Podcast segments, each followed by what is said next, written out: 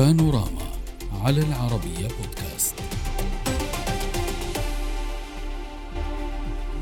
في استكمال لسلسلة من خطوات التقارب التي تسارعت خلال الأشهر الماضية. العلاقات المصرية التركية تعود بعد عشر سنوات من القطيعة بين البلدين. القاهرة وأنقرة أعلنتا إعادة العلاقات الدبلوماسية بينهما إلى مستوى السفراء ضمن جهود المصالحة بين القوتين الإقليميتين على أساس الاحترام المتبادل وعدم التدخل في الشؤون الداخلية. بيان خارجية البلدين أكد أن رفع التمثيل الدبلوماسي يأتي تنفيذا لقرار متخذ من الرئيسين المصري عبد الفتاح السيسي والتركي رجب طيب أردوغان نحو تعزيز العلاقات الثنائية لمصلحة الشعبين المصري والتركي.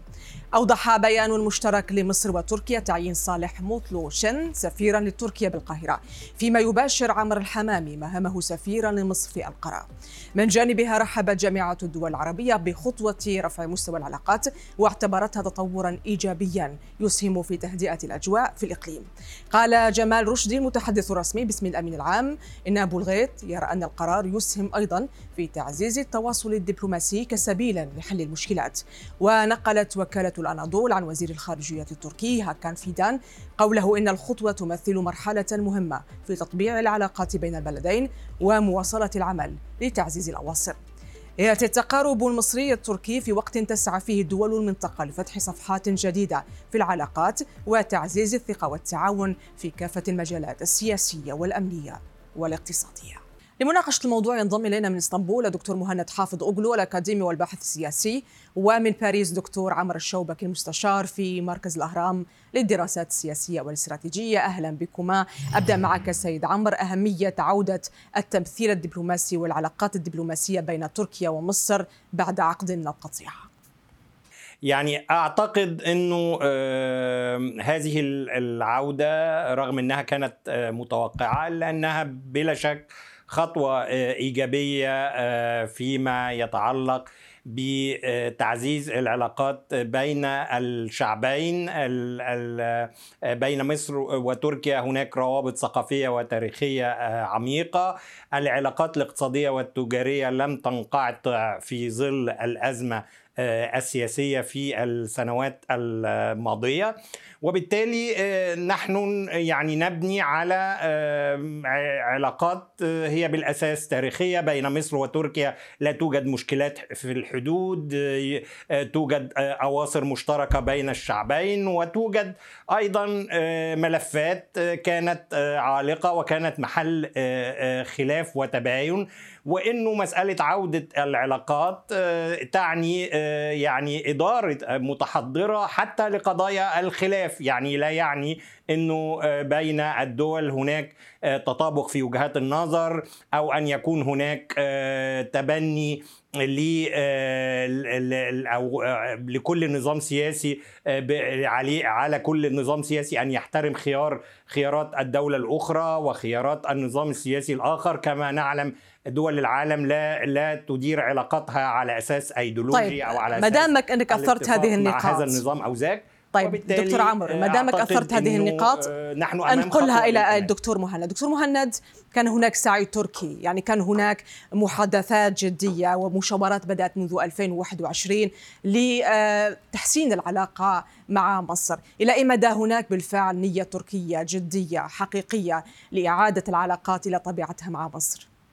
كلنا يعلم أن هناك كانت مرحلة تسمى الربيع العربي وبعد أن أصبحت من التاريخ أصبحت هناك حلحلة للكثير من القضايا العالقة مع كثير من دول المنطقة. وعلى رأسها العلاقات التركية المصرية بالرغم من أنها جاءت متأخرة بعض الشيء وبدأت منذ حوالي عامين من الآن. ولكن كان هناك نوع من التصلب في الآراء وعدم الذهاب بديناميكية وسرعة نحو هذه العلاقات. يبدو لي أن الأمر سوف يبقى على نفس هذا الإيقاع، لن يكون الإيقاع سريعا ما بين كل من القاهرة وأنقرة بالرغم من هذه الخطوة المهمة جدا. وهنا يعني أقول ما أجمل السياسة عندما تستطيع أن تتغلب على كل الخلافات مهما كانت معقدة وما كانت متشابكة. ولكن يبدو لي أن الإيقاع سوف يكون نوعا ما آه، أسرع مما سبق ولكن لن يكون كما هو آه، مرجو أو يطمح إليه. لماذا؟ لأكثر من عامل. العامل الأول الأساسي أن الأمر ليس متوقفا على العلاقات الثنائية ما بين أنقرة والقاهرة. الأمر متعلق بملفات متعددة إقليمية آه، آه، تهم كل الدولتين ولكل دولة من هذه الدولتين وجهة نظر تختلف في كثير من الأحيان عن وجهة النظر طيب الأخرى آه، دكتور عمر ارتأينا إلى العلاقات الثنائية. أثار دكتور مهند موضوع القضايا الخلافية. اليوم هذا الإيقاع المتسارع الذي يتحدث عنه الدكتور مهند. هل سيقتصر على تعزيز العلاقات الاقتصادية تعزيز التمثيل الدبلوماسي أم سيتطرق وهناك نية جدية وعزم وإرادة مشتركة بين البلدين لتجاوز وحل القضايا الخلافية وأقل التوصل إلى رؤية توافقية حولها؟ يعني أعتقد فيما يتعلق بالنقطتين الاوليات السابقتين آه، آه، حسم الجانب الاقتصادي لم تكن فيه مشكلة وظلت العلاقات الاقتصادية والتجارية قائمة. آه، العلاقات الدبلوماسية عادت بشكل طبيعي وهي لم تقطع ولكن لم تكن على مستوى السفراء. أما الجانب وهو الجانب التحدي الحقيقي إن هناك ملفات تتعلق بليبيا تتعلق بغاز المتوسط وهنا لكل دولة كما هو معروف رؤية مختلفة عن الأخرى. ولكن أعتقد أنه الجميع الآن أصبح لديه قناعة بما فيها أطراف الصراع الموجودة. مثلا في بلد كانت محل استقطاب بين مصر وتركيا وأقصد ليبيا أنه آه، كل الأطراف في ليبيا أصبح لديها قناعة أنه لا حسم عسكري ولا يمكن إلغاء الطرف الآخر سواء الموجود في الشرق أو الغرب وأنه لا بد من الجلوس على طاولة المفاوضات. هنا قد يكون آه، لهذا التقارب والعودة الكاملة للعلاقات بين مصر وتركيا. طيب دكتور عمر يعني قبل أن ينتهي وقتي اسمح لي و... آه، آه، حتى نفهم أكثر أن نركز كما قلت على القضايا الخلافية. طيب دكتور مهند عام 2013 طردت مصر وقتها السفير التركي عندما اتهمت تركيا بدعم جماعة الإخوان المصنفة مصريا على أنها منظمة إرهابية. إلى أي مدى اليوم آه، تركيا غيرت نهجها وأسلوبها لجهة دعم هذه الجماعة ووسائلها وحتى أدواتها الإعلامية، هل هناك بالفعل نية تركية لحل هذه المشكلة العويصة بين البلدين؟ لا يبدو لي أن تركيا تريد أن تمضي قدما آه، فيما يسمى بدعم تركيا لجماعة الإخوان المسلمين. آه، ملف الإخوان المسلمين ككل ككل. حتى لدى الجانب المصري أصبح ملفا آه، ثانويا ملفا فرعيا ليس اساسيا. الأمر أصبحنا في مرحلة متقدمة سواء في الداخل المصري أو حتى على المستوى العلاقات الثنائية أو حتى على المستوى الإقليمي. وبالتالي ملف الإخوان المسلمين لا أظن أنه سوف يشكل هاجسا أو ربما من خلالها تكون هناك الكثير من المعوقات. فضلا عن أن هناك لدى تركيا هدفان أساسيان هدف تكتيكي بدأته منذ حوالي سنتين من الآن مع مصر يهدف إلى إعادة العلاقات وترطيب الأجواء والمضي قدما نحو علاقات سواء كانت تجارية سياسية أمنية استخباراتية. طيب دكتور عمرو يرد لو سمحت دكتور عمرو. سوف يكون طيب تركيا كما قال دكتور مهند أعلنت أنها أغلقت القنوات الإخوانية ويعني آه، استبعدت قسما كبيرا منها، إلى أي مدى بات الملف جماعة الإخوان ملفا بالفعل ثانويا بالنسبة لمصر؟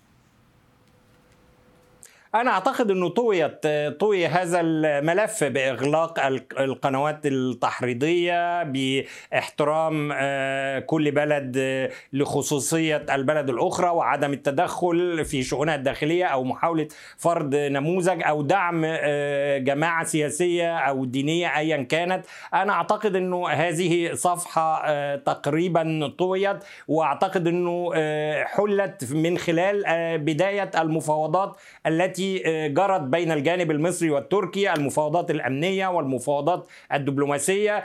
كانت هذه القضية محل نقاش منذ عامين وشهدنا بعد ذلك تقدم في هذه في هذا الجانب. وبقيت قضايا الشراكة الاقتصادية الملف الليبي غاز المتوسط القضايا الإقليمية المختلفة. هذا هو في الحقيقة الذي جميل. طب نناقشها نقطة نقطة. يمثل التحدي طيب، أثرت الملف الليبي وهو من أبرز القضايا الخلافية. بين الجانبين. دكتور مهند يعني آه، مصر تتهم تركيا بجلب المرتزقة والجماعات الإرهابية إلى ليبيا مع ضمان آه، جبهتها الغربية في مواجهة ذلك.